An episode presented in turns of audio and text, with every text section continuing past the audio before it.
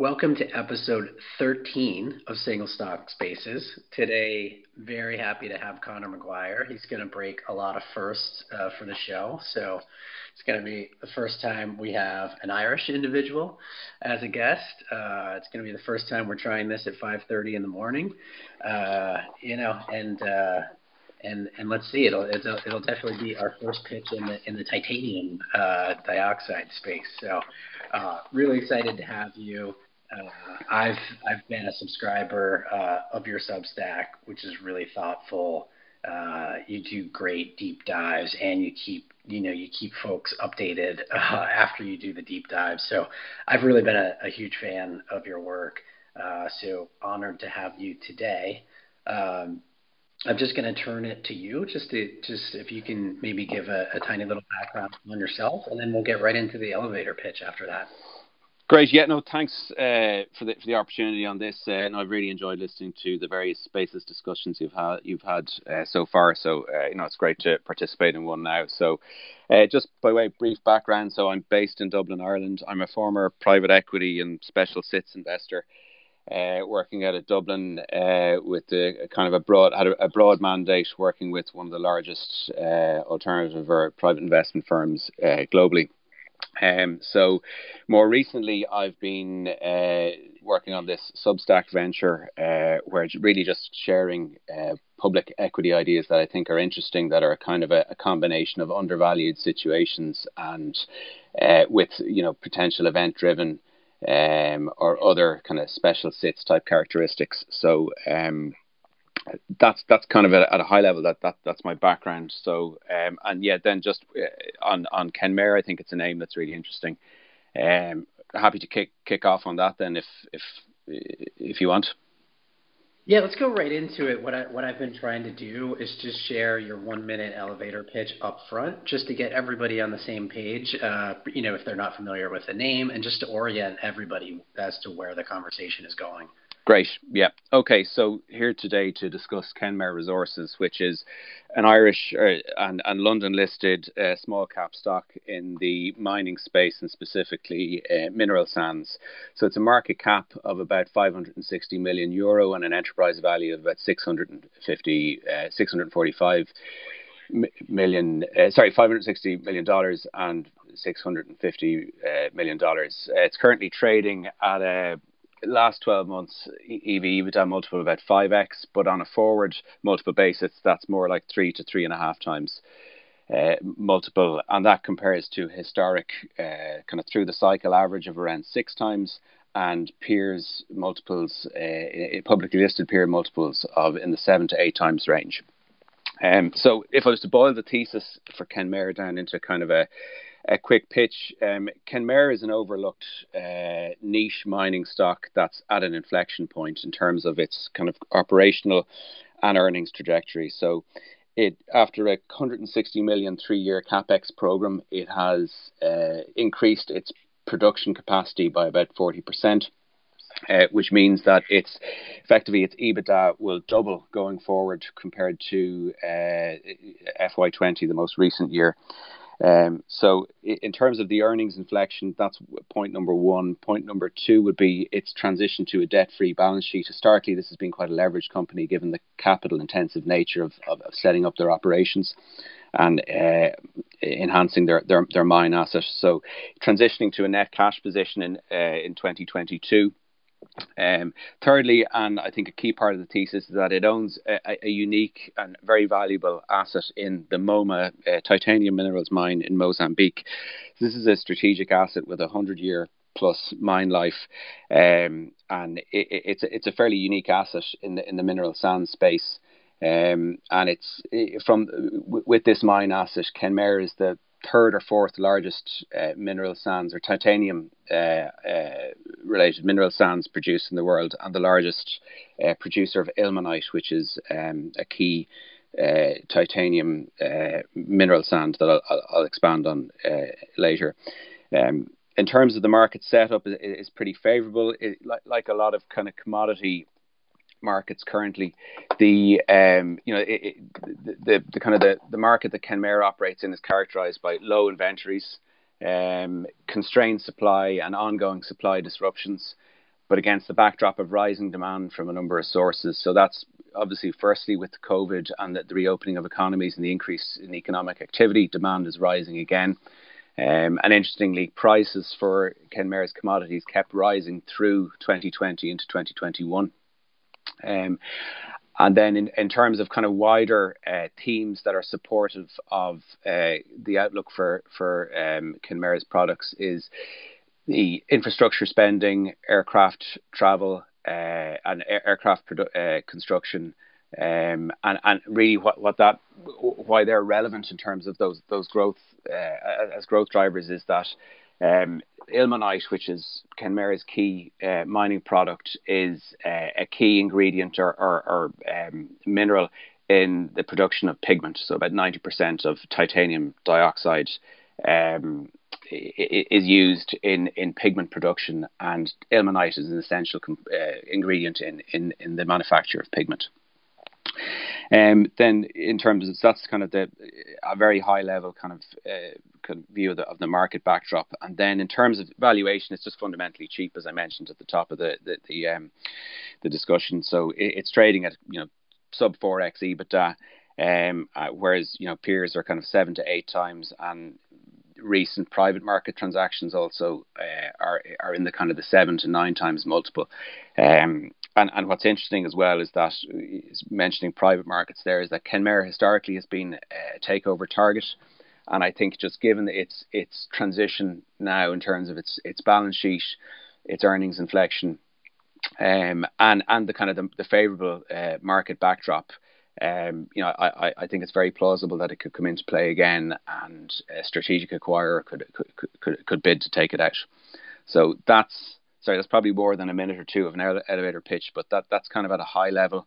Um, the the the kind of the, the thesis here, and then in terms of the kind of the the returns, I think you know I, I see this stock potentially as a double, um, you know over the next two to three years uh, in terms of as, as it ramps uh, as it fully ramped production now. And and you know I think I, am still I'm updating my model for um, the recent kind of Q4 results which are which are due to come out soon. But you know th- this potentially is a, a, a 200 million EBITDA business uh, by 2023 uh, which would bring the multiple effectively down to kind of you know 2x which just seems too cheap for you know a, a debt free uh, mining business that produces an essential commodity product with a very valuable strategic asset.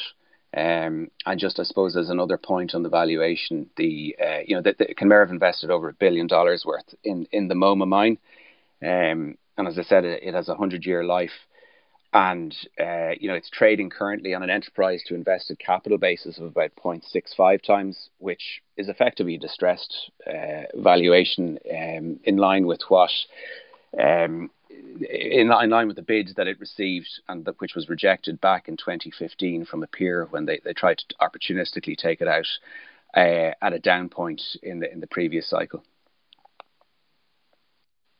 So Conor, a quick question: the is this another you know is this another stock where the market has you know I mean you've been on a lot of the spaces in the past, and so there's there's a fair amount of similarity between different commodities where it feels like what the market is really saying is, look, the price of, let's see, the price of ilmenite uh, is very high, uh, and I'm really skeptical about where that's going, and hence, you know, I'm going to put absolutely no multiple or a very low multiple on current earnings.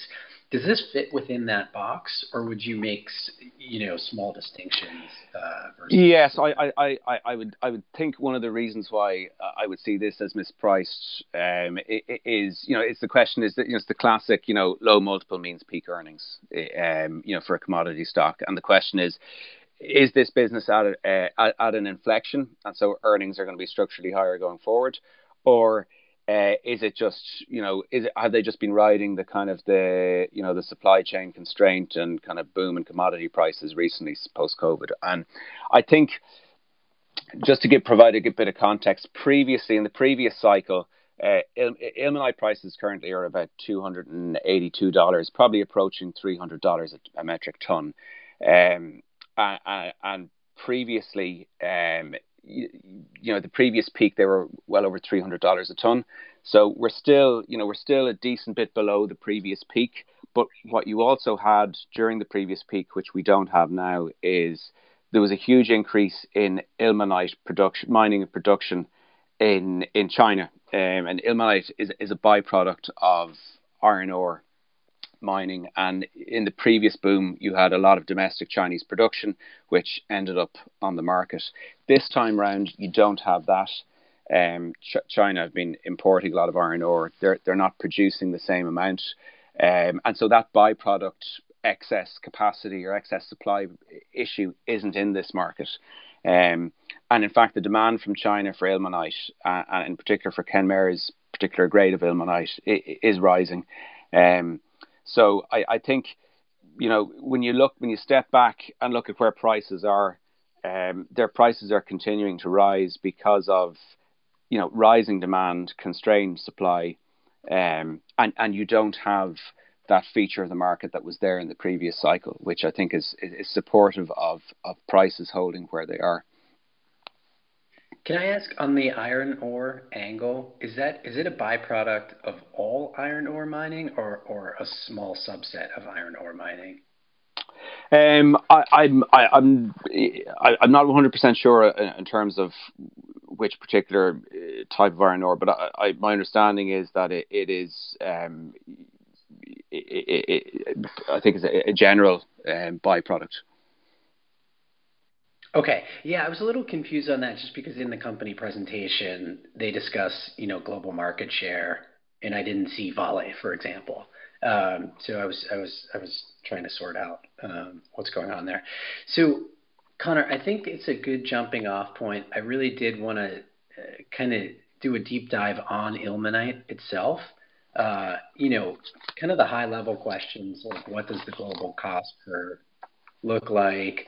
Uh, you've kind of touched on it, but just I want to understand, um, you know, pricing now, you know, maybe particularly refer to kind of what happened during COVID, what the current supply-demand balance looks like, and how that could change in the next couple of years. Yeah, sure. So, uh, in terms of, uh, well, maybe talking about the cost curve first. So, you know, and, and again, this is one of those industries where, unlike you know oil or some of the other commodity markets, where uh, you know there's no futures markets, there's no um, you know pricing is is is a bit more opaque than um, some other commodities. In, in, terms, I mean, the key metric to look at in, ter- in this industry uh, is, is, the revenue to cash cost uh, ratio. Um, and, and the top producers in the space, which would be two Australian, or sorry, the, the, in terms of the, the at the top end of the cost curve, uh, and so the most efficient producers are Iluka um, Resources and Base Resources in Australia, and they're at about a two and a half times revenue to cash cost ratio. So uh, Kenmare is at about two times, and it's rising up that curve because, and, and the reason how the curve works is that the, these mines, once they're they're fully set up, and remember, Kenmare have been expanding their mine over the last three years as part of their ramping up uh, capacity, but the, the, the opex costs are relatively fixed. So once you know, w- once you boost your your production capacity, um, you know, the unit costs drop uh, across your, your, you know across your higher production uh, number of units. So Kenmare are approaching. Uh, I mean, the top quartile. Their target is between two is between two and three times revenue to cash cost, and so Kenmare are kind of at the two now. And with with, with the with the production now expanded going into FY twenty 22, the expectation is that they'll, they'll rise up, up, that curve in line uh, with the other producers. So they'll be a top tier producer in terms of the the um, the cost curve. And, and walk me through any any particular. I mean, every commodity had its own COVID story, but anything you know, anything worthy of discussing from a supply demand perspective, uh, you know, and just in terms of bottlenecks and, and, where we are today? Yeah, so I mean, on COVID, obviously, uh, the supply chain constraints probably one of the main major issues. But you know, so they had that site mine shutdowns. So not just Kenmare now, but across the industry with you know COVID cases and and and so on. But what's also happened is that. Um, you know, and it's probably useful maybe just to take a step back in, in terms of talk about the, the, the competition. So there's only really outside of domestic Chinese producers, which are, you know, again, as I said, they're kind of byproduct uh, producers. Um, outside of those, there's only really kind of four producers, and Kenmare probably now having having expanded their their capacity among the top three. So you've got Rio Tinto, Iluka Resources, Kenmare Base Resources. They'd be the the, the, the top four. Um, Tronox maybe as well, um, but they don't break out their capacity, but they're they're in and around. So they you know they probably round out the top five, um, and so the um, the the sorry, just one second.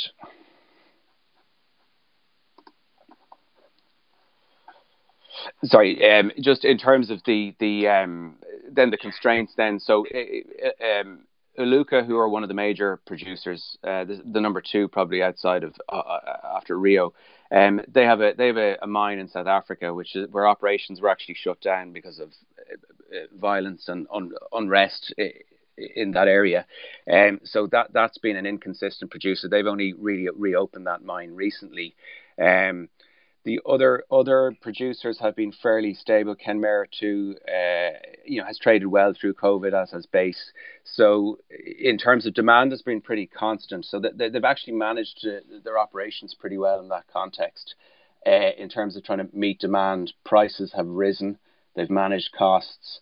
And within all of that as well, it's probably worth noting that Ken Kenmare um, were also relocating one of the uh, one of their main pieces of plant equipment, which processes the um, the, the, the, the, raw material, the, the, the mineral uh, mineral ore that's that's mined.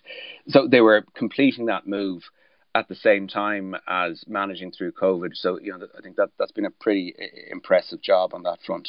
Um, so in terms of uh, the disruption,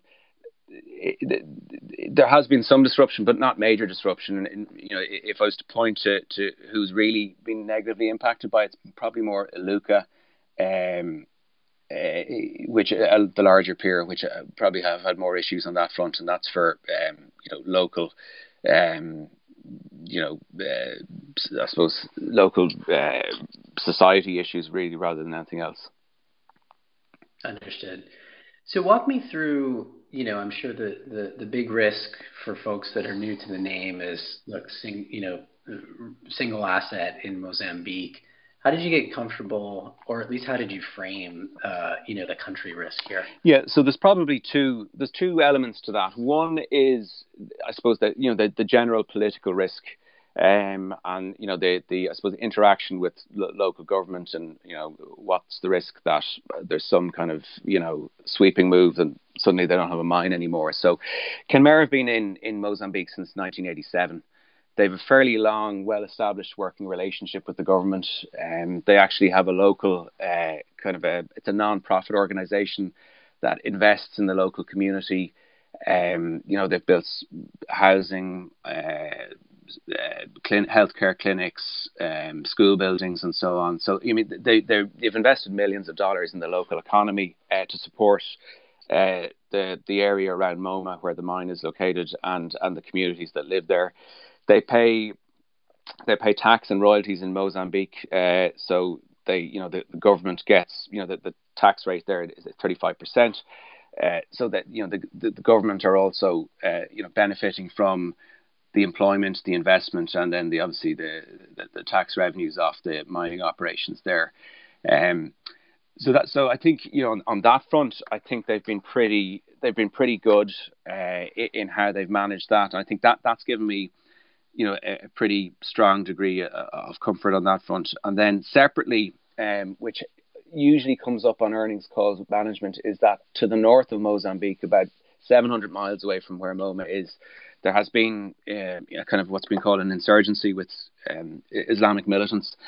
Um, and that's been that, has been confined to that area again, which is which is you know 700 kilometers away, and you know there's been kind of um, further uh, you know improvements in that situation with kind of you know the security and government forces and and, and other um, allied forces kind of helping to, to quell that. So that hasn't really impacted operations. It's it, it, it's it's far away. It's it's very far away from where the mine is, and it's been confined to that that region for quite some time. So, um, so in terms of political and country risk, they'd be the two main is- issues.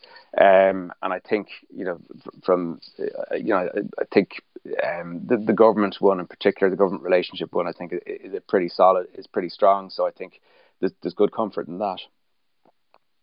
So the 35% tax rate has that been pretty flat for a long time, and did anything change with, with really any of the financial arrangements during, let's say, the last bull market in the commodity? Uh, well, no, the, I think originally the tax rate was 32 or 33 percent, and then it rose. I think I, in the last number of years up, up up to 35. So it's actually gone up marginally since then. Um, and um, and sorry, your second question then was just if anything changed in the last bull market. Uh, you know, the last time pricing was strong, um, was there anything outside of tax rate that was, you know, a, a pseudo tax rate? Uh, no, I mean the other piece is, is, royalties, and they pay a kind of a flat or a standard three percent royalty on production to the government as well. I think that's been uh, fairly constant.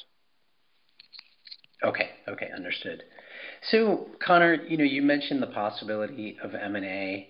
Um, what I want to understand is you know, how much of the thesis is about that M&A potential uh, versus simply, look, this is an inexpensive stock? And, you know, if it's more of the latter, what is the story? Is it capital return? Is it buybacks or dividends? Uh, walk me through kind of how, how you split up that pie. Yeah, so I mean, I mean, the primary thesis here is that you know the company, I suppose, has matured, and as I said, it's kind of reached that transition point where, uh, you know, it, it, it's it, it has fully ramped its capacity now, the, uh, and so it warrants a re-rating uh, for the improved earnings outlook and free cash generation.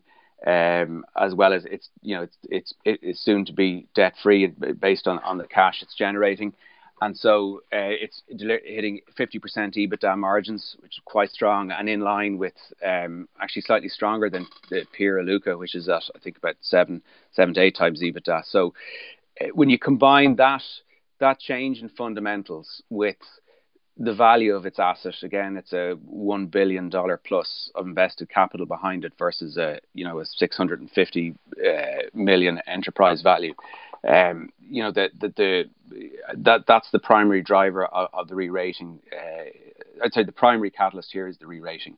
Uh, in addition to that, they've tripled their dividend uh, in in this year, and uh, they've completed a share tender offer where they bought back about 13.5% of the uh, total shares outstanding. So they, it, it, all told, in the year just gone, FY21, they've returned almost 100 million of capital to shareholders, and that's while they were completing this, uh, you know, expansion capacity expansion program and, and, and ramping production. So, um, you know, I think that that they, that, that that that's the main driver. Um, you know, this asset as well, I should say, is you know, if they're one of the one of the top three producers globally, and it probably provides now something like ten percent of the global uh, titanium feedstock uh, supply. So you know, it, it, again, it's a pretty important strategic asset, and it, it it it just doesn't make sense that it trades this cheaply, especially when the outlook is so supportive for um,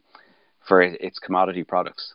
Um, so that that that's the re-rating is is the primary uh, catalyst in my view. But I think the the M and A angle or the takeover angle is um, is is very plausible as well. In that, you know, as I said, it was previously a target uh, two with two bids previously from Iluka Resources. Um, the CEO came out in 2019, I think, and when there were further rumours of another takeover offer, and you know, it said you know that that that that was that there weren't in any discussions. Um, but I think now that it's it's transitioned. Um, you know, in terms of its fundamentals, I think it makes a very attractive target, particularly when you look at the valuation. Um, and I suppose just a recent data point, you know, that, that's relevant here is that Apollo um, have bid for Tronox, which is uh, has its own uh, mineral sands mining uh, facilities. It's also kind of a chemicals company as well.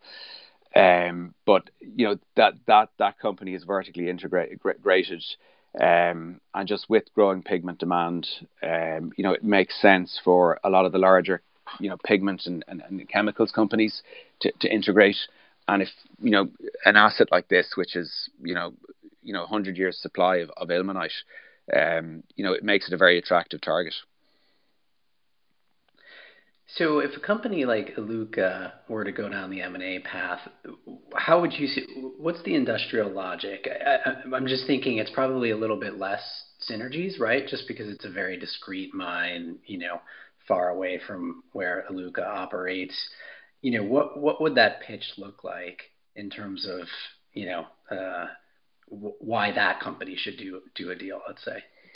Well, it, it, may not necessarily be that company, but it, for for for in Iluka's case, so Iluka again is a mineral sands miner, but ilmenite is one of the smaller of the uh, one of the smaller categories. It's main, Iluka mainly um, mines for zircon and uh, rutile, uh, and so ilmenite is, I suppose, it, it has the least um, exposure production capacity uh, in in the ilmenite category. So you know, similar to their logic before when they tried to acquire it in 2014 and 2015, it would they have they have a small ilmenite production, rel, small relative to Kenmare's uh, capacity, uh, so it would complement what they've got across the, the kind of the the uh, you know the titanium minerals um, uh, category of uh, uh, um, you know, and I think that that would be the, the the logic there. Okay, understood. So, Conor, this is probably a bit of a difficult question because I don't think there's a huge analyst uh, community covering this stock. But where would you say you're most different from consensus expectations? Well, I think there's there's I think three analysts covering the stock, so you know it, it is relatively overlooked. I mean, the the analysts, uh, you know, the consensus seems to be for you know EBITDA of 170 to 200 million uh, in for FY21 into FY22. Um, you know, I, I would agree with that. That's kind of what I'm I'm getting in my model is about 200 million. So I think, um, you know, it, it's not so much that the consensus thinks one thinks one way in terms of the other analysts, and the uh, and I think another. I mean, I think it's more the market is missing this. It doesn't, uh, it, it hasn't picked up on this because it's a it's an Irish small cap, uh, you know, in a in an obscure niche sector of the of the mining industry. Um, so I think that that would be my my view on consensus. Uh, I think you know 200 million in EBITDA it, it makes sense in terms of where the costs the cost curve is and where the price of ilmenite is going. So um, you know that that that's kind of my my take on it. Those analysts that cover the stock, what do they generally cover outside of Kenmare? Are they are they resources analysts, or do they you know are they just their banks have a relationship with Kenmare? What's what's sort of the general backdrop? Uh, with the, the the house broker uh, to Kenmare is would cover kind of real estate uh, and uh, as well as Kenmare, so kind of asset backed. Um, you know, Kenmare is a bit of an anomaly in terms of the Irish uh, market. I mean, it's it's it's a you know there aren't too many mining companies uh, listed in Ireland. Um, and then the one of the other brokers I, I, does cover the kind of the mineral sands or you know uh, mining space. It covers a number of other names, but uh, some of the other names will be you know smaller cap, maybe more speculative pre-production. Okay, understood. So walk me through. I mean, obviously, there's a long operating history at this mine.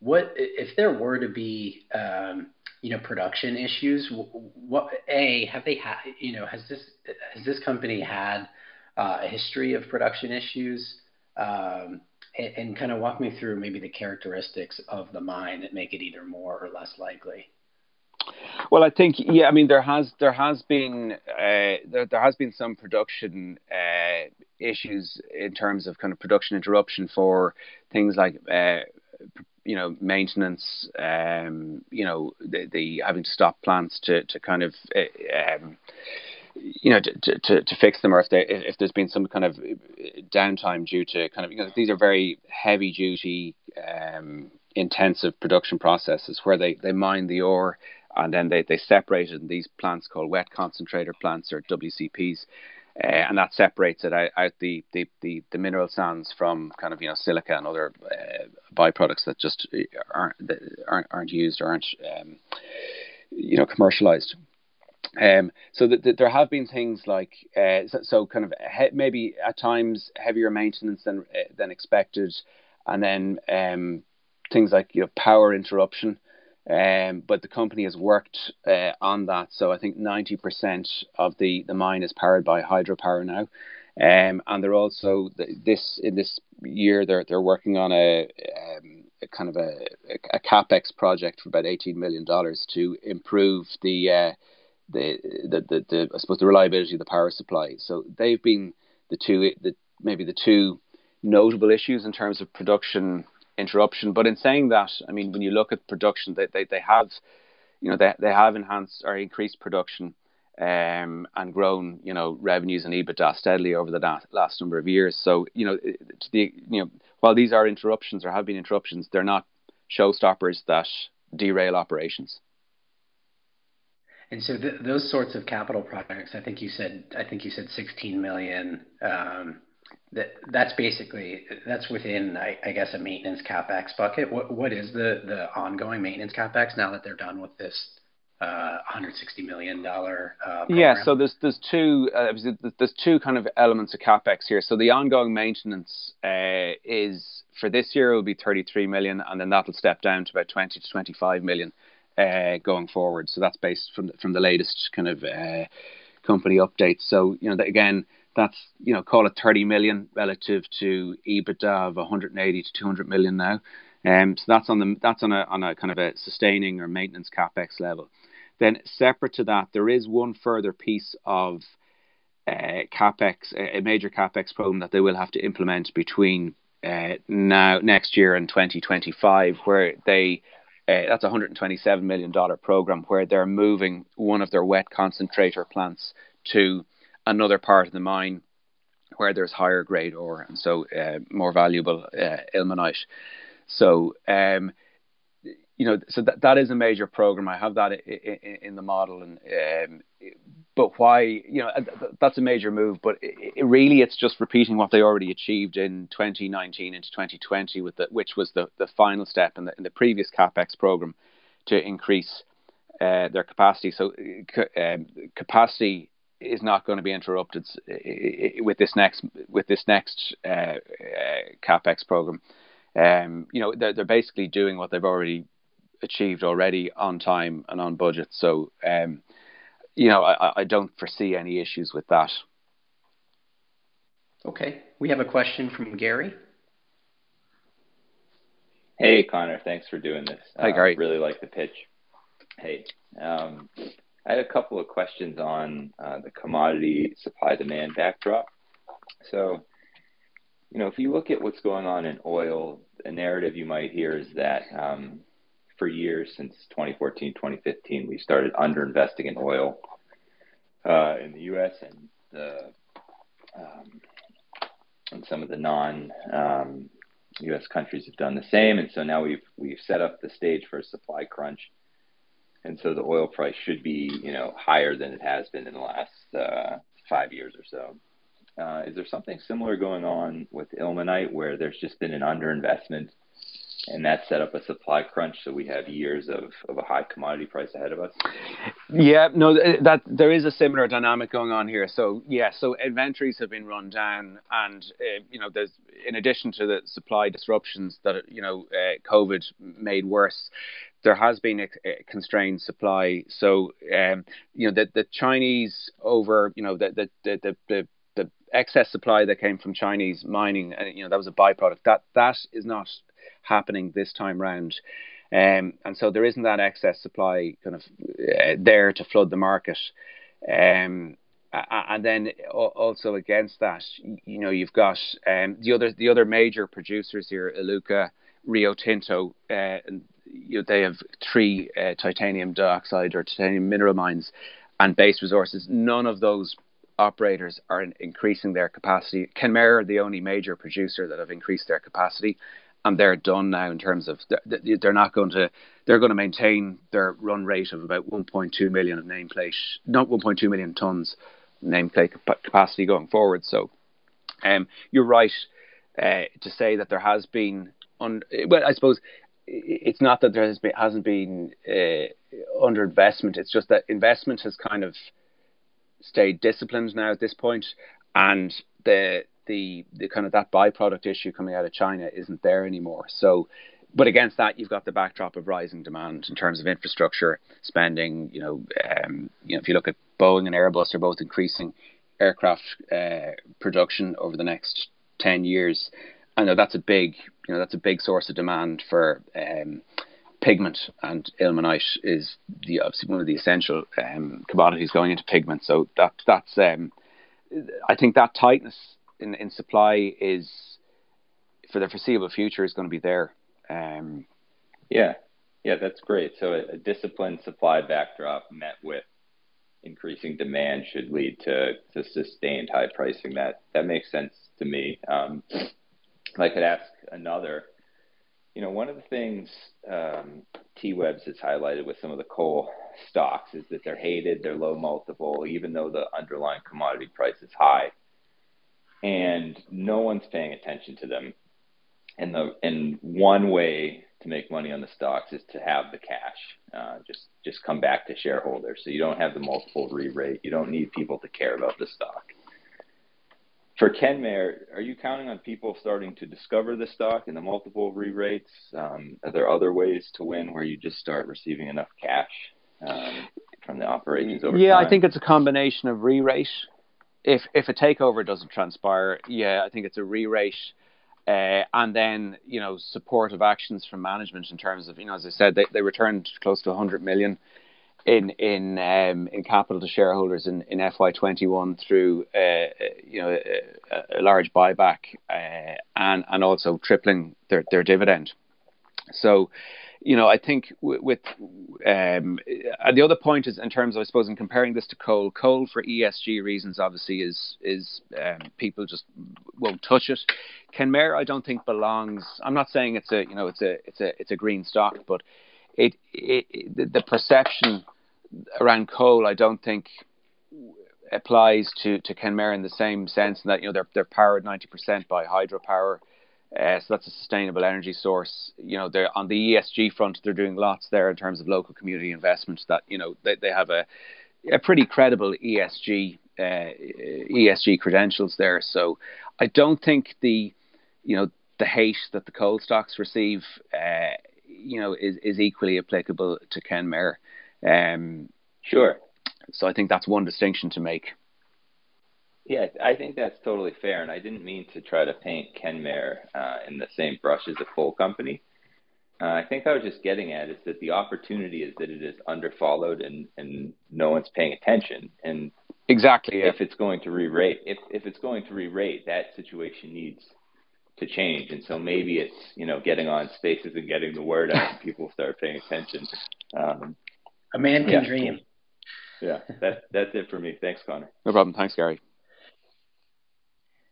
So, uh, as as Gary was speaking, I did want to just get more color. They bought back 13% of shares. What, what was the backstory there? I think it was in one fell swoop. Was was there was that a block or, or what was the backstory? Correct. Yeah, it was a block. So I suppose again, maybe just to provide a little bit of context here. So Kenmare shareholders have been, um, you know, I suppose in one sense, long suffering in that it's taken a number of years for them to get to for the company to get to this point in terms of you know, getting through all that that capex program uh, and, and, getting ramping production to where it is now. So I suppose management were quite keen to, I suppose, reward shareholders for for, for staying with them, and and uh, so that the tender offer was for um, it was about 14.8 million shares, so about 13.5 percent of the company, um, and. You know the two things on that. Firstly, obviously that they have the resources and the balance sheet to be able to do that now because of the earnings and cash generation uh, inflection point that they've hit with, with the increased capacity. Um, so that's, I mean, that, that's one. And number two, I think that, I mean, the fact that they were, you know, doing that and deploying that cash, they still have net debt at the moment of about 80, 80 odd million dollars.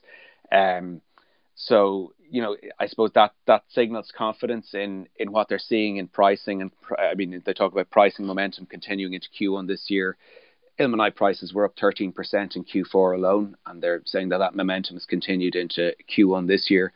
off the back of demand from from pigment producers. So they're obviously seeing, um, you know, that, that that I suppose that signals good visibility to to, to cash generation um, as well. So um, you know, I think uh, that that that was really the rationale for the buyback. Um, and again, it, it create it unlocks some value after you know a period of time where the, the shares were really um, had languished for some time. It's actually a very interesting signal because across a lot of different commodity spaces, you know, you're at an inflection point where capital returns are about to accelerate because things are so great. But but Kenmare put you know they kind of put their neck on the line a bit more uh, because that's you know that's sizable. That's really making a bet on the company. Now, obviously, it's more complicated than just making a bet on the company or making a statement about their outlook. But but it's it's interesting that that makes to me that makes them stand apart a bit from from, from some of the other uh, subsectors. So so that's definitely notable. Yeah, and I think just another point I just add, just I think it's worth making in that context as well is the in terms of signaling about you know how they're seeing the cash generation flow through now that they've ramped production. Uh, and given where prices are, and they're talking about pricing momentum increasing, so a lot of their their contracts with customers are you know they they they're uh, they're contracted prices, so they lock in prices for one to three years. Uh, I think five years in some instances. And so when you when you think about that contracting, uh, you know, and you're talking about you know even one of their uh, one of the major um, titanium uh, mineral producers, Tronox, is also a customer of of Kenmare for their ilmenite. Uh, so when you when you think about that and the constrained supply, the growing demand, and producers, you know, needing to buy up and ensure security supply to meet uh, that, and they're signing up to these contracts at currently rising prices. Um, I think that's also supportive of, you know, uh, sustaining kind of cash flow or EBITDA where where where it seems to be now around that kind of you know 200 million EBITDA mark. Right, right. So I, I, do want to just go back to something to make sure that I understood properly because I think it's important. So if you look at a long-term stock chart, let's say on this company, it's you know it looks really bad. They had challenges many years ago. Obviously, we're in a different market now, but I just want to make sure my perception is correct. Was the biggest thing really hurting this company and ilmenite? This byproduct from China was essentially costless, for lack of a better term. Is is that fair? And can we just dive in one more time on on why the forward look is is different? Uh, just because I, you mentioned you mentioned you know the China situation can be a bit opaque. So I just want to really dive. I know we discussed it already, but I, I just kind of want to come back to it and make sure that my understanding is is correct. Yeah, so uh, previously in the previous cycle, when prices were high off the back of a kind of a construction and mining boom, kind of in the in the you know through kind of which kind of peaked, I think, in 2011, 12 in the case of these particular commodities. Um, you know, the excess supply that came out of that then came onto the market. I, I wouldn't say it's valueless, but it dragged prices down uh, by 60% from from previous pre peak prices in 2012. So that that you know, but that that also coincided with a wider decline across the broader commodity uh, space, where you know prices just after the kind of the early 2000s boom, uh, post 2012, um, you know, commodity prices fell uh, across the board, uh, and so that excess supply uh, issue, you know, is no different in this industry. Um, so that's really what what dragged down um, uh, you know, the price, you know, the commodity price dropped materially at a time when Kenmare hadn't fully ramped production, and you know, the, you know, this is a high fixed cost based business, but once you get to a certain point, then it inflects, and so they they they they hadn't got to that point, and then the market went down because of that um, that Chinese uh, you know byproduct issue, let's call it. Um, So, sorry, does that address the first part of your question, or do you need more detail? Yeah, yeah, yeah, and then just for the forward-looking piece, I guess. Yeah, so uh, forward-looking, as I said, I mean, you know, the the the main producers now are not increasing capacity. Kenmare are the only ones that have, and again, you know that, that you know it's a you know it, it's a, sensible level of capacity that they that they run now, whereas we're not you know you're not seeing that um, other excess capacity capacity or, or um, you know you know uh, byproduct increases coming elsewhere because you know the um, I think it was you know, when you look at kind of what's happening in China now at the moment, I mean, the you know Chinese steelmaking has uh, has dropped, iron ore mining uh, activity has dropped, and so you're not you're just not going to have you know that if that's that that's happening now, you're not going to have that um, you know uh, that excess supply coming on stream. And you've got the energy crisis as well, you know, which has you know curbed production in China because of energy usage and, and pollution and so on as well. So there's just there isn't the opportunity uh, for that that excess supply to to materialize and find its way onto the market this time. That makes sense. The, I, I, assume the hydro, the fact that we're hydro powered here is just uh, it's a, it's a quirk and something. Is it is it totally unique globally? Uh, to well, I think it's it's related to the location of this particular mine uh, near I think it's near, near the coast of Mozambique. Uh, so you know it just it makes sense to use that that that uh, as an energy source here, and it it, um, it it's lower cost for the company. Yeah, no, I'm just trying to think through globally. I, I assume this is the on a uh, this is probably pretty far afield, but on a relative ESG basis, I assume if 90% of your power is hydro, um, that's got to be a fair. Uh, your your electricity, uh, the way you're powering the mine has to be a really large chunk of kind of the carbon footprint, right? I mean, what what else would I be missing? Out, I guess there's trans, transport and that sort of thing. I'm just trying to think of what the relative ESG positioning looks like for this mine.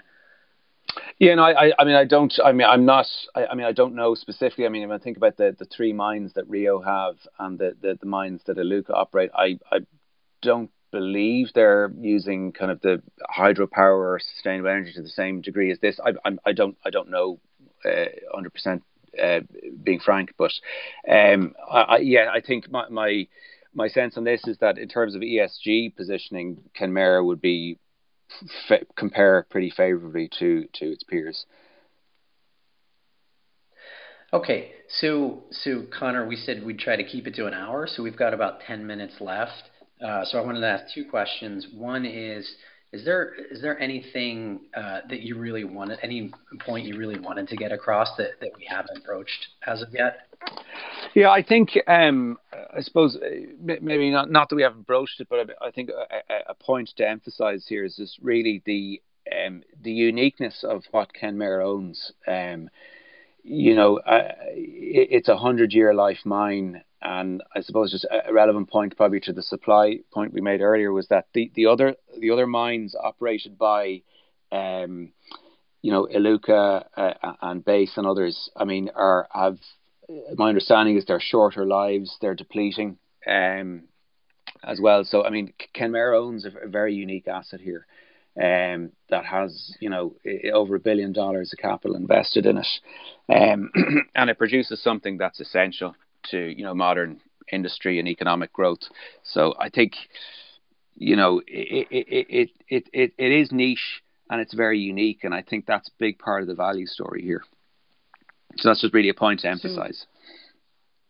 Okay, that's that's really helpful. Tell me a little bit about the management and you know their background, how you perceive they'll act. You know, assuming that your model plays out in the way that it does, how they'll act with all these excess profits, how are they incentivized, that sort of thing. Yeah, so I think I mean management. Um, I mean they've been they've been in this uh, company a long time. The CEO Michael Carvill has been CEO since I think 1987. So he's in this a long time, um, and I think um, you know they they have you know they've been through you know a number of you know challenges, um, and it's been a very volatile um, path in, in, terms of where they've gotten to today. Um, but I think um, you know I think they've they've managed through the various challenges well. I mean they they came close to bankruptcy um, you know, when you know, and they obtained rescue financing back in 2015, 2016. So, um, you know, that they've they've weathered weathered through, uh, you know, the the previous commodity cycle, and they're now really well positioned uh, in a for pretty opportune point in the in, in this current cycle. Um, so I think you know that they've proven uh, they, have they've, they've proven themselves as as operators um, in terms of where they've gotten to. Uh, you know, against that that that kind of history, um, that they've proven that they are, you know, very cognizant of shareholder returns now and shareholder expectations. So in terms of you know the capital return program, increasing the dividend, they're they're shareholder friendly management team, um, and I think you know, um, yeah, I, I, I, so I, think you know in terms of the management, I, I would have a you know a, a, a high opinion of them at this point, um, given given what they've achieved, um, and I think now they, um, you know, they I think they recognise now that uh, you know with the um, you know with, with, with kind of having gone through the expansion program, they're they're ma- trying to maximise production to maximise free cash flow. What happens tomorrow if they if they tell the market that they've decided to uh, I don't know diversify into copper? Well, I, yeah, I, I, am making up. No, no, I understand. Course, well, it's funny. I mean, Ken Kenmare started out as an oil exploration company, and they went looking for um, oil prospects in various jurisdictions. I think they even looked at gold in, in Sudan, and you know, that one of their part of their early plan was to go into jurisdictions where maybe other other companies wouldn't go into for you know fear of you know political risk or or, or, or whatever else. Um, so you know they they have looked across the commodity the, you know the the commodity complex and you know they've um, you know the, the, they've you know they they discovered Moma, um, and they've really um, delivered on it. So I, I, don't see them diversifying into anything else uh, at this point. It just it doesn't fit with what they're saying. It doesn't fit with the strategy. Um, you know they've got a very discrete single asset that is you know a real cash generator now. So um, I think what they will do uh, is is return capital to shareholders, uh, which should help you know will support the stock, drive a re-rating, um, and and probably put it on the radar of uh, you know an, another strategic acquirer if the market doesn't uh, re-rate it appropriately. Makes sense. Well, I'll throw it back to you for for any last words. This has been this has been really helpful. Yeah, no, I think um, I mean I, I I just think it's a really interesting situation, um, you know, and it, it's you know when when everyone is very uh, you know fixated on other commodities at the moment, oil, um, you know, uh, coal, natural gas, um, you know, even uranium now has has gained kind of traction among um, investors. But you know, mineral sands very niche, very obscure, and so that's why this is overlooked, and that's I think you know a, a big part of why this is mispriced. Um, but you know, the thing is, just you know, in a similar manner to oil, I think you know the, the titanium feedstocks that um, Kenmare produces are essential. There's no there's no economic or you know safe substitute for uh, for their usage in in paint and plastics and and, and the various other applications. So, um, you know, what this company produces matters for global growth and industry. So, um, you know, I think uh, I think that that's kind of worth emphasizing as well. That that's a perfect place, and I, and I really appreciate it, Conor. I'll just reiterate one more time. Uh, your Substack is I love your Substack. You're you're writing about names that nobody else is talking about. So it's always a fun read, um, you know, and you do really comprehensive work. So very happy that you chose to join. Um, valuesits.substack.com. If you don't already subscribe, you should. Um, thank you so much, and you know we'll, we'll, uh, we'll I'll look forward to, to seeing you on future spaces and uh, you know keeping up on, on this name and, and all the others you're writing about. Yeah, no, no, thanks very much. No, it's been a great discussion. I really enjoyed it, and uh, no, really look forward to future spaces discussions. Um, so no, it's great. Thanks for your time. Much appreciated, and thank you to everybody uh, on the East Coast who woke up early to to dial in. Uh, I, I really appreciate it. Take care, everybody. Thanks.